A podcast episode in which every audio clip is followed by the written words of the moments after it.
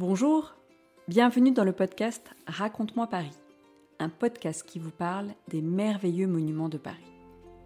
Aujourd'hui, je vous emmène à l'Arc de Triomphe. Dans cet épisode, vous découvrirez pourquoi Napoléon a voulu ce monument.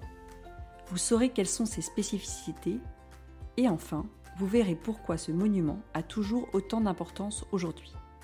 Vous me suivez ? Napoléon Bonaparte menait beaucoup de guerres. Il voulut rendre hommage à ses hommes, et en particulier à ses généraux, et décida de leur dédier un monument. C'est après la bataille victorieuse d'Austerlitz contre les Autrichiens qu'il prononça à ses soldats cette phrase « Vous rentrerez dans vos foyers en passant sous des arcs de triomphe ». Nous voici en 1805. Le lieu choisi, l'actuelle place Charles de Gaulle, était à ce moment-là encore une porte d'entrée de Paris. Différents projets avaient été pensés afin d'aménager cette place. Parmi ces projets, une très grande statue en forme d'éléphant qui devait à la fois accueillir des spectacles et être une fontaine. Cela aurait été vraiment original. Mais finalement, c'est un monument d'inspiration romaine qui fut choisi. Ce type de monument avec une arche existait déjà chez les Romains et symbolisait une porte d'entrée. C'était aussi le symbole du triomphe. Napoléon imaginait ainsi le retour de ses soldats passant sous cet arc et célébrant leur victoire. Les travaux débutèrent, mais 8 ans plus tard, Napoléon abdiqua, c'est-à-dire qu'il quitta le pouvoir et renonça à être empereur des Français après des défaites militaires. Puis, il quitta même la France. Les travaux furent alors stoppés pendant presque 10 ans, laissant l'arc comme une ruine de 20 mètres de haut. Pour te donner une idée, l'Arc de Triomphe s'élève aujourd'hui à 49 mètres de haut. Après Napoléon, lorsque Louis XVIII arriva au pouvoir, il décida de continuer la construction, mais il voulut que le monument soit dédié à la royauté. C'est avec l'arrivée de Louis-Philippe, le dernier roi des Français, que les travaux reprirent, en restant très fidèles au plan choisi par Napoléon. L'Arc de Triomphe fut inauguré en 1836, soit 30 ans après la pose de la première pierre.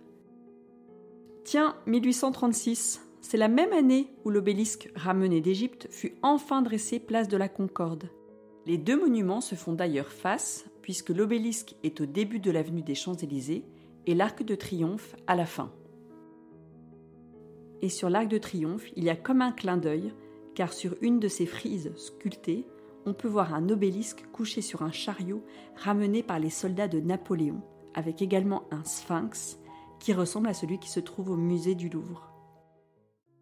Cet arc de triomphe est très richement sculpté, avec sur les 4 piliers principaux, 4 grandes sculptures en relief.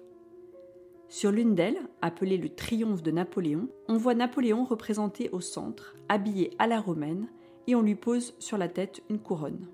Une autre sculpture montre la résistance des forces armées de Napoléon face à l'ennemi. Une troisième symbolise le retour à la paix et une quatrième le départ des volontaires au combat. Ces sculptures, tu peux les voir très bien si tu te rends sur place. Plus difficile à voir car tout en haut de l'arc, il y a les frises sculptées qui représentent les différentes victoires de Napoléon, la bataille d'Austerlitz, la bataille de Jemappes, la prise d'Alexandrie et le passage du pont d'Arcole. Ces frises sont richement illustrées et peuvent vraiment se lire comme une bande dessinée. On y voit par exemple, lors de la bataille d'Austerlitz, Napoléon sur son cheval qui observe le combat de ses soldats contre les Russes et les Autrichiens. Ses ennemis sont en train de tomber dans un étang dont la glace s'est brisée. Puisque ce monument était dédié aux armées, il était prévu d'inscrire le nom de 96 batailles et le nom de 384 soldats. Tous ces noms figurèrent donc sur le monument. Mais lors de l'inauguration de l'Arc de Triomphe, cela donna lieu à des débats. On considéra que le nom de certains hommes ne devait pas y figurer car ils n'avaient pas eu de comportement exemplaire, et que d'autres hommes, au contraire, avaient été oubliés et méritaient d'être inscrits. Au final, le nombre de batailles inscrites passa de 96 à 174, et celui des soldats de 384 à 697. Tous ces changements durent donner du fil à retordre, car il fallut trouver la place pour tous les écrire. 4 ans après l'inauguration de l'Arc de Triomphe, le cercueil de Napoléon, ramené de l'île Sainte-Hélène, passa sous cet arc avant d'être déposé aux Invalides. Napoléon ne put voir son arc de triomphe achevé, puisqu'il est mort loin de la France et avant la fin de la construction. En 1885, le cercueil du grand écrivain français Victor Hugo fut emmené depuis l'Arc de Triomphe jusqu'au Panthéon dans une grande procession à laquelle assistèrent 2 millions de personnes. Victor Hugo, c'est celui qui a écrit le roman Notre-Dame de Paris, dont je parle dans l'épisode numéro 2 sur Notre-Dame. En 1854, avec les grands aménagements urbains de la ville, la place de l'Étoile se structure telle qu'on la connaît aujourd'hui. À cette époque, c'était un lieu de promenade très agréable. Ce n'était pas un rond-point chargé de voitures comme on le connaît actuellement. Il y avait des arbres le long de l'avenue et les Parisiens aimaient y marcher. C'est avec la Première Guerre mondiale que l'Arc de Triomphe revêt un nouveau rôle. Le 14 juillet 1919, de nombreux Parisiens viennent y célébrer la victoire de la France. Les armées défilèrent sous l'arc, y compris les armées étrangères venues nous aider, parmi lesquels les Américains, les Anglais, les Belges et les Italiens. Beaucoup d'hommes sont décédés pendant cette guerre, et de nombreuses femmes viennent se recueillir à cet endroit car elles ont perdu leur mari ou leur fils. Il fut alors décidé de mettre la tombe d'un soldat français. Cette tombe, appelée tombe du soldat inconnu, fut inaugurée le 11 novembre 1920, qui est la date de l'armistice de la Première Guerre mondiale. Elle est appelée ainsi car même si c'est réellement la tombe d'un soldat, il a été décidé qu'elle serait anonyme pour représenter tous ceux qui sont morts au combat pendant la guerre. Le 11 novembre 1923 est inaugurée la flamme qui illustre l'hommage perpétuel à ces soldats. Ainsi, tous les 11 novembre, des cérémonies ont lieu dans toute la France et en particulier à l'Arc de Triomphe. Sais-tu que chaque jour, à 18h30, cette flamme est ravivée lors d'une petite cérémonie et qu'une minute de silence y est faite? Cette année, le 11 novembre 2023, cela fait donc 100 ans que cette flamme est allumée sans interruption. 100 ans qu'à 18h30, elle est ravivée. Et ce, même par exemple lorsque Paris était occupé par les Allemands lors de la Seconde Guerre mondiale.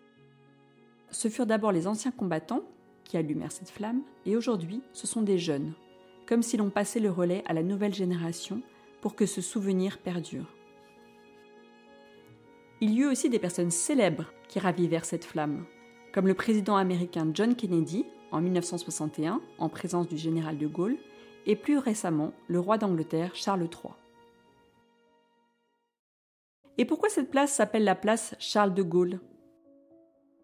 Car à la mort du général de Gaulle en 1970, une foule immense remonta en silence l'avenue des Champs-Élysées jusqu'à l'Arc de Triomphe pour rendre hommage à ce président français qui avait libéré le pays des nazis pendant la Seconde Guerre mondiale. Mais dans les faits, cette place est souvent appelée « place de l'Étoile », car c'est un peu ce qu'elle représente avec ses 12 grandes avenues qu'elle fait rayonner. Si tu vas un jour visiter cet Arc de Triomphe, tu auras une vue incroyable sur Paris et en particulier sur la Tour Eiffel.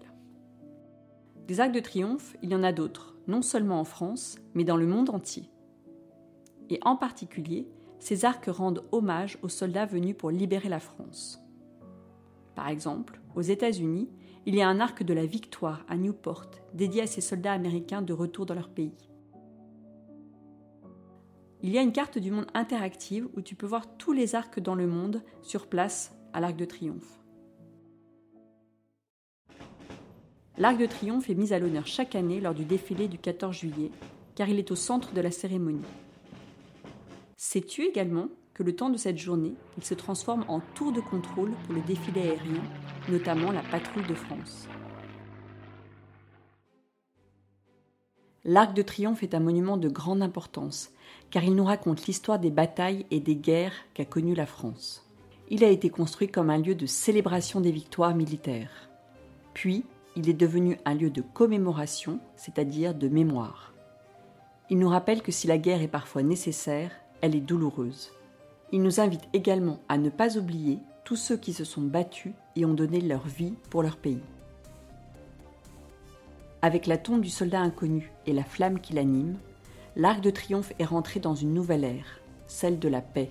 Car depuis le 11 novembre 1919, les soldats ne défilent plus sous l'arc en signe de triomphe. Cet arc est désormais un lieu de recueillement et de paix.